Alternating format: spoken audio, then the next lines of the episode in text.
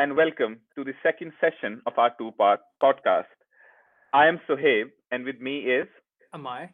In the last session, we have been discussing the coronavirus with Dr. Varadon Sangnak. Let's continue our discussion from where we left off last time. Okay, uh, moving on, people have been studying uh, this virus since the very beginning of this uh, now a pandemic, and researchers and scientists have actually sequenced the different strains of this virus. So, mm-hmm. Uh, what sort of information um, do you think we can get out of this um, RNA sequence uh, of COVID 19? Is there any traces of uh, host uh, in, in this RNA from where we can actually track it back to the type of host it comes from, and probably it would help in some sort of treatment later on? I'm not sure about treatment, but uh, some of the obvious consequences from uh, looking at the sequences are uh, inference of how uh, the virus came about to human.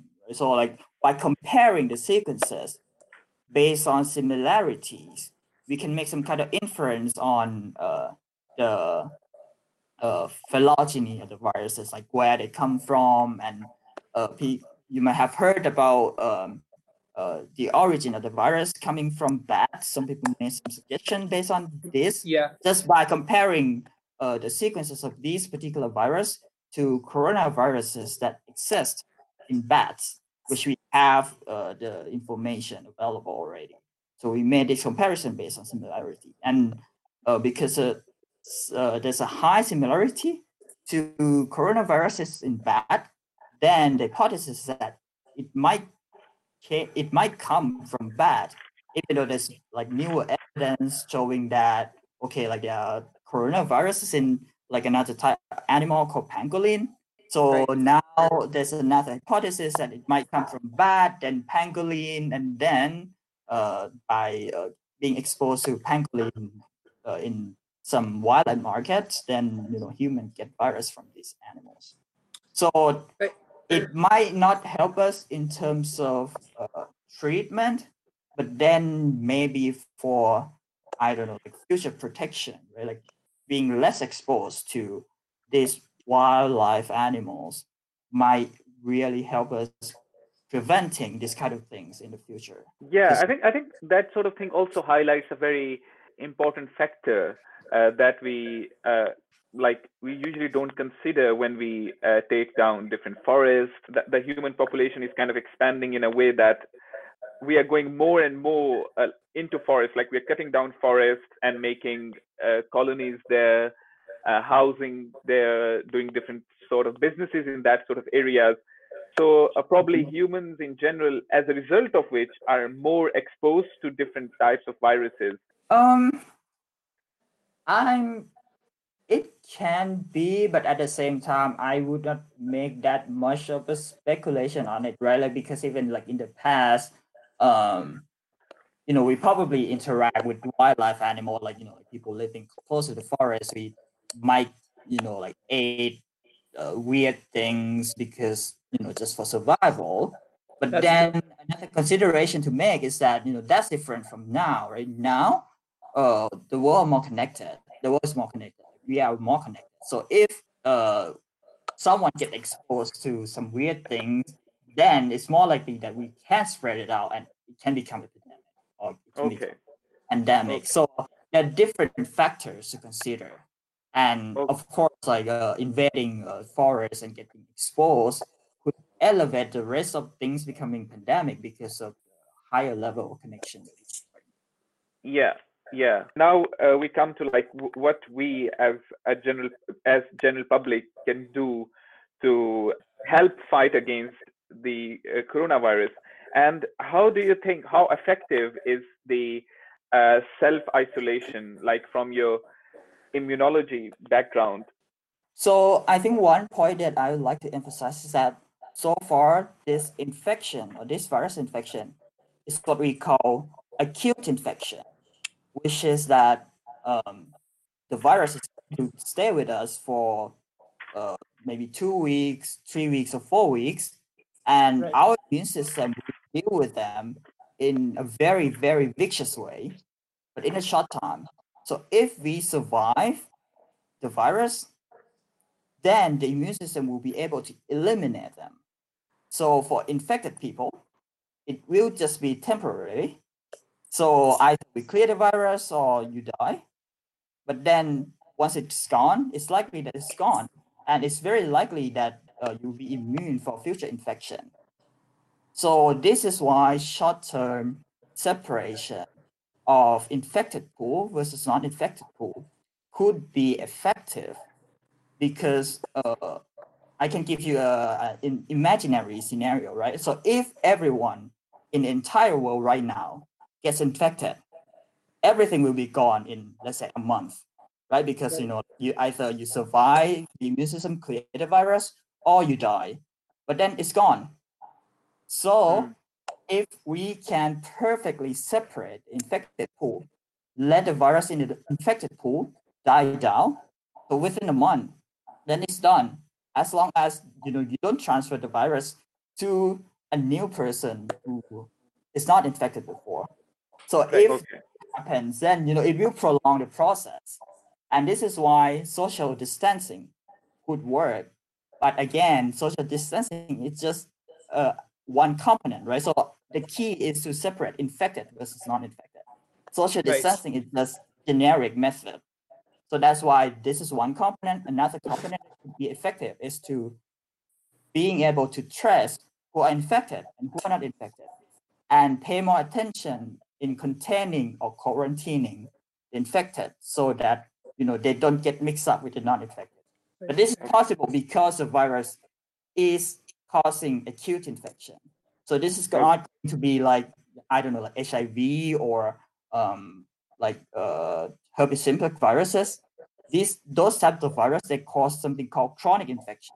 Yeah, is that you know like they say like the immune system cannot clear them in the long run, so they tone down the response and we learn to live with them. That's not the case for a COVID nineteen virus. Right. Um, that's very interesting, Dr. Varadon, because um, like once again, some of the stuff we've heard on the news uh, is that um, like people catching the virus for a second time um, after being cleared of the virus once. Do you think that's just um, uh, like ill testing, or do you, or, pro- do you think or probably different strains of uh, different strains of virus uh, that can affect you repeatedly or at different times? It can happen, but it's not likely, even though there's no uh, definitive evidence now. So the reason is it. So of course, every time virus replicates, or you know, you make more copies of the virus, there would be mutations being added to the viruses, and that's what we call genetic drift. So drift, yeah. So that adding accumulation of mutation, and if somehow the mutation hits something that's uh, lead to enough changes that our immune system cannot remember them anymore, then reinfection could happen. But it's the chance of that is really low. Yeah. So, so the distinction would be against influenza. So influenza, they're different because they have very like they have different strains and they can have different hosts, right? Can uh, infect birds, they can infect um, pigs, right? And then every time uh, they infect different species, they can shuffle around the genetic material. So that's we call genetic shift, the drift, and that could lead to big changes for the virus. So this is why we need different uh, annual flu vaccine, and every time we have to speculate what would be the new strains of the vaccine that would uh, be predominant next year in order to get a, a effective vaccine for the next season for influenza. This is not the case for uh, COVID-19. So far, we know that this particular one only infects human, and the only thing that can change is through genetic drift, so small accumulation of mutation. So that's why the chance of getting drastic change is low. But then it doesn't mean that it's not possible, but the oh, chances are low. Okay, okay. I think towards the um, end of the podcast, I think one thing that we should discuss is the testing um, of the coronavirus. Uh, correct me if I'm wrong. The way I, um, I understand uh, this testing is that uh, it requires PCR-like analysis where you try to amplify the genetic material from a human and try to see if there are any traces of this virus. Are there any other fa relatively faster um, ways of uh, detecting for the virus in general?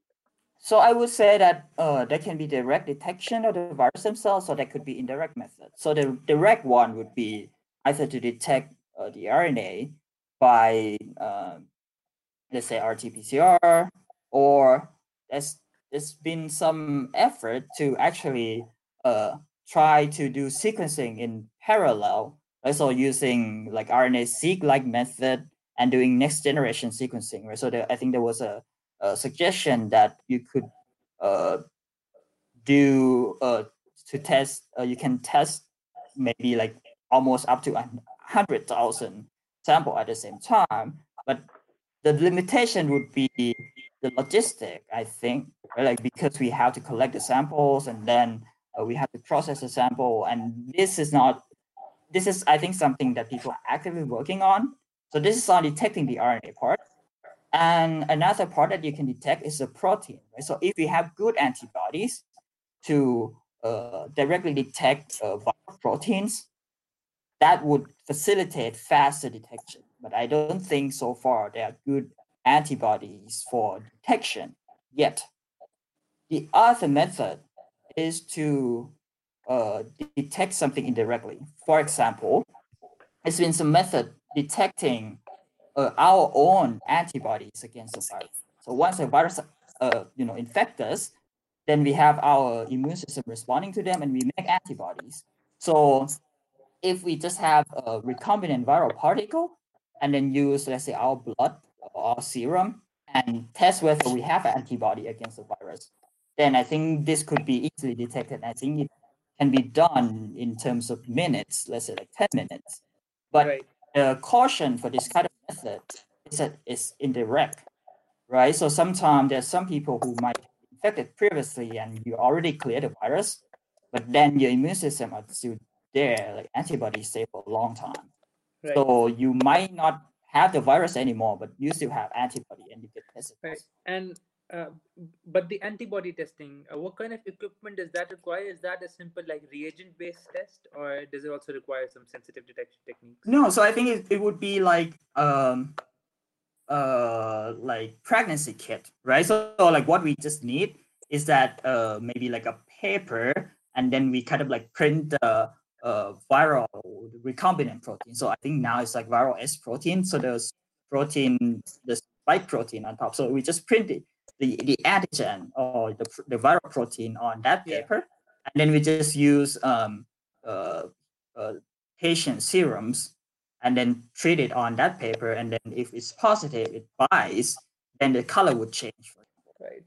So this could be done very fast in minutes. Yeah, but again, it's, in, it's indirect.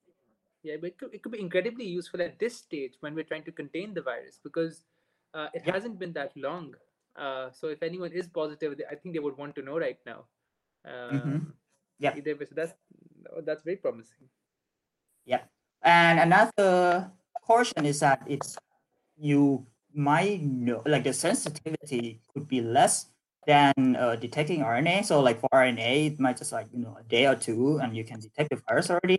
But for our immune system to respond, right, it might take at least like three, four, or five days in order yeah to have enough antibodies to be able to be. But then I agree that you know, like for fast and like screening for further step, then this could be useful because it's fast and it right. could be done cheaply in a large scale.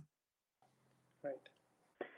Yeah, um, Amma, do you have uh, any other points um, that you would like? I, I I just had a question that I've been pondering on uh, for for a few days now um because you know like we all saw like uh, we saw bill gates's ted talk uh, uh, we saw the movie contagion that came out a few years ago uh, the question is that like like how do we prepare for the next pandemic i mean this one has got us off guard in some sense but how do we prepare for the next one?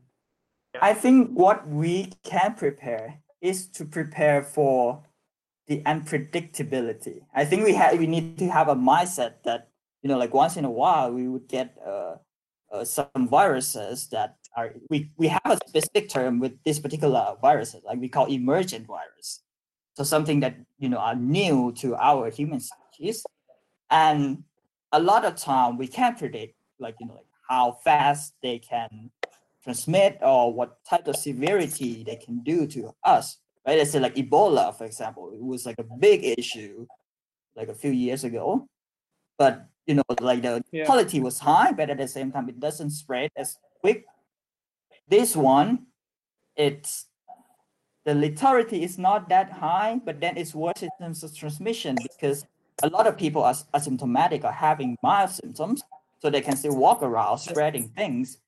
So it's really hard to predict what uh, the next one would be like. But I think as long as we understand basic biology, right, we have more understanding of uh, virology, of uh, immunology, on uh, or epidemiology. Then once we get this kind of thing in an unpredicted way, then we can respond in a faster fashion.